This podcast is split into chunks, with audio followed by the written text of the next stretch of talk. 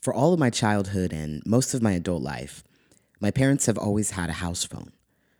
We never had cable when I was growing up, but we always had a home phone line and it was always the same number 735 8109.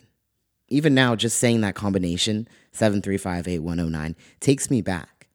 One of the best parts about having a house phone was being able to change the greeting on the answering machine. I wish I had used it way more than I did. I'm pretty sure when we were younger, my parents had us do the cute little, you've reached the Todd family and we're not home right now. Leave a message and we'll get back to you.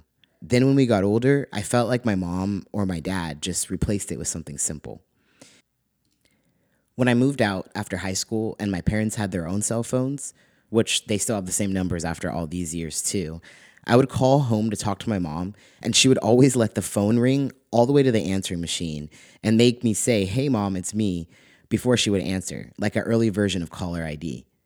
I think eventually it just got too expensive to pay for a home phone line that only ever rang for telemarketers anymore, and my parents just got rid of the phone line.